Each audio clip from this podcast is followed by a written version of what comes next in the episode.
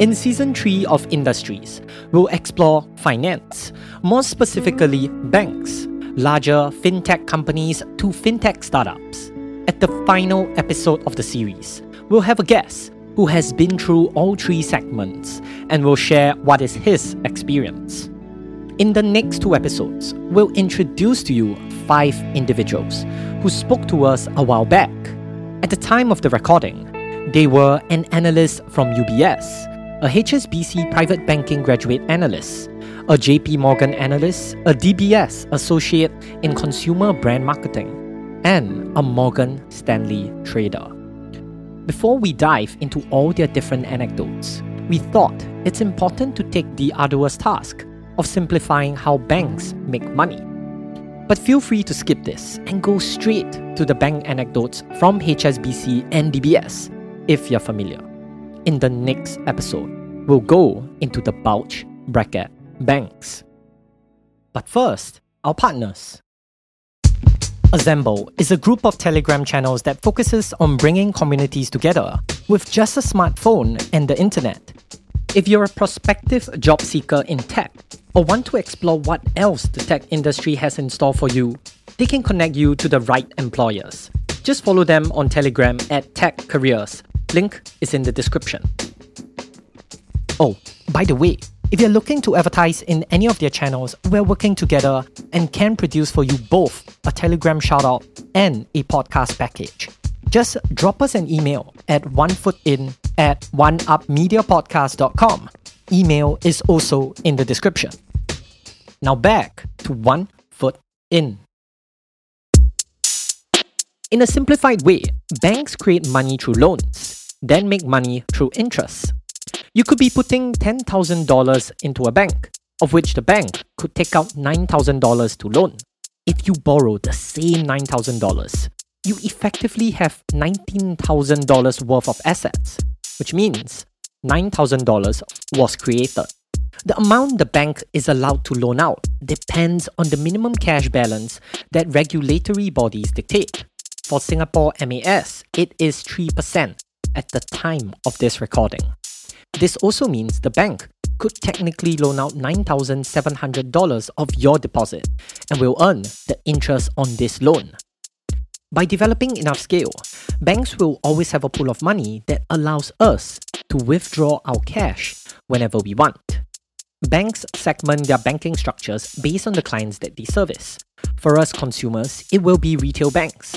For high net worth individuals, it will be private banking. For businesses, it would be commercial banks. Banks are also grouped colloquially into bulge brackets and boutique based on size.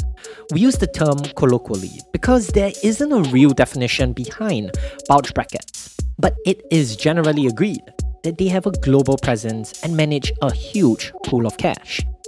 These banks include Goldman Sachs, Bank of America, Barclays, Citigroup, JP Morgan Chase, Morgan Stanley, UBS, and I suppose, depending on which source you look at, many more banks or less. But we wanted to return to the conversation of making money because interest payments is a stable but slow way to grow. So banks with large pools of money and large clienteles can also offer services. Most popular of all would be investment banking service, where they focus on making investments with their own money, client money, or help private companies facilitate public offerings, mergers, and acquisitions. For this, they earn a service fee, which provides considerable margins. Take, for example, Morgan Stanley's wealth management arm.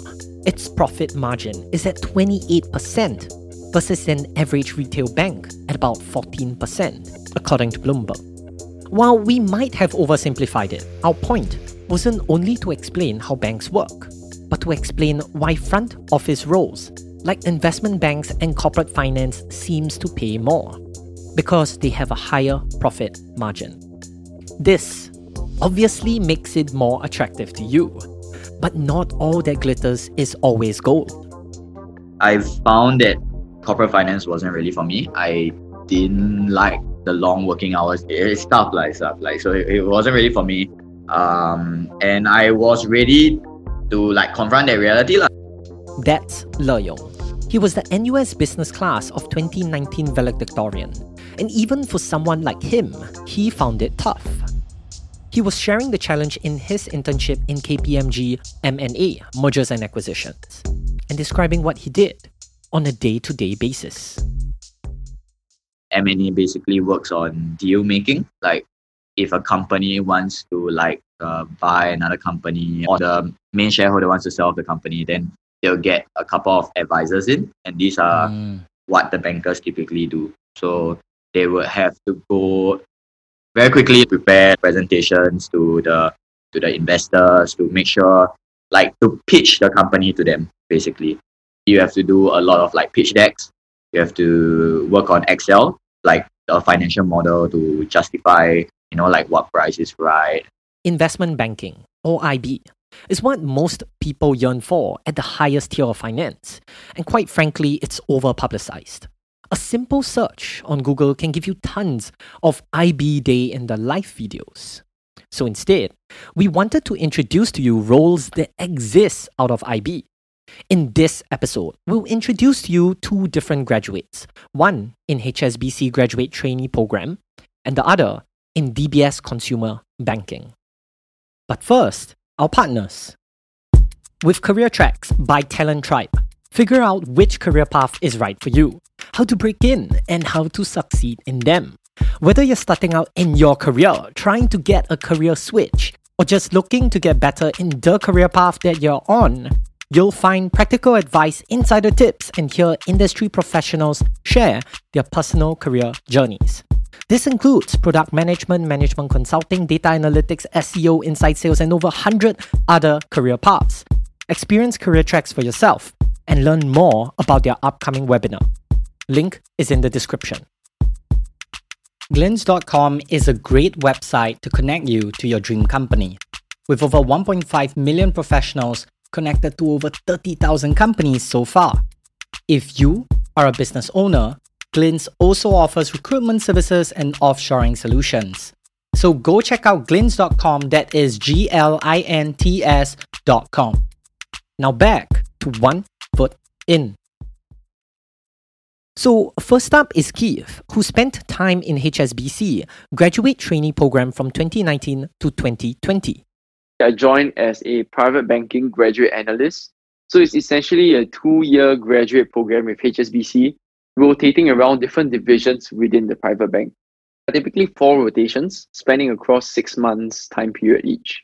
Right? It's quite structured. You have a rotation with the investment counseling team, you have a rotation with the relationship management team, um, an optional rotation as well as one with more of a middle office rotation. So back then I was rotating across different departments. I did one with like client life cycle management, which is more of a due diligence client onboarding team. I did a rotation with credit advisory. I did a rotation with what they call ultra high net worth solutions, where you try to craft new and interesting platforms to cater to ultra high net worth individuals. What do you think is one of the most important things that you would like the listeners to know before they apply for this role? What's important is basically two things. One, do you like sales? Do you like speaking to people? Do you like facing a client? Because that is a very typical, very standard day to day kind of activity that you do eventually in the private bank. And the second thing would be whether you enjoy working in the financial market space. So having, you know, it's very fast paced, it's very dynamic. You're dealing with new market events, new investment products, um, and so on and so forth, and being able to think on your feet and be being kept on your toes all day, right? So I think the question is whether you like working in such an environment, you find interest in you know if if like every day you read Bloomberg and you see how much S&P opens and closes and you're like that is super exciting to you then okay that is right. for sure an indicator right? Right. And at the same time you find yourself rambling on and on like what I do then you probably do enjoy speaking to clients then private banking might be a suitable place for you right? I think to distill it very simply you are basically selling financial products could you share what was the company culture like when you were in HSBC honestly that any large organization, not just in HSBC, is typically more hierarchical. Mm. Um, and the reason for it is that I think that's that's how they've been structured. That's what works well for them. Right. And that's what helped them to reach the stage that they are in today. So Mm. naturally, of course, you are just, I mean, you are just a small fry, right? You aren't going to come in and tell the CEO, like, hey, let's change this and switch things up today. It's, it's not going to happen. Let's switch things up today. yeah, yeah, yeah. I mean, that, that's that's not going to happen. And I think there are good things about it being very hierarchical because, um, in a sense, things are very structured. There is a clear line of progression. You know where to go next. You know who to go to. It's very clear cut, right? So of course there are downsides to it, but there are also upsides to it. It's it's very nurturing. Um, it's a graduate program, so they do place mentors for you. That's one. You have senior buddies as well. And at the same time, you are always, you know, able to talk to your managers at any point of time. And whenever you want to have feedback or you want to review, you can always, you know, you you won't feel sort of afraid or, or, or scared to go up to them.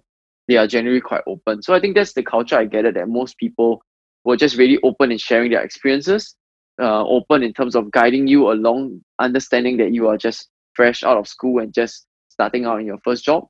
And I think yeah, people are just open um, to speak to you and and just understand the different challenges that you have and try to help you and guide you. Next up is Wen Ting, who runs consumer brand marketing in DBS. So under the consumer banking group, um, we do like the marketing that the all the Singapore marketing campaigns. Um, specifically, I'm working on the POSB brand. So in the consumer banking marketing team, how we split the current structure is into different brand teams. So whether it's DBS brand or wealth brand or um platforms marketing so like PayLah, Digibank, all these will fall under that group. And then we have the POSB brand itself. My role developed into segment marketing as well, so marketing to specific segments of people.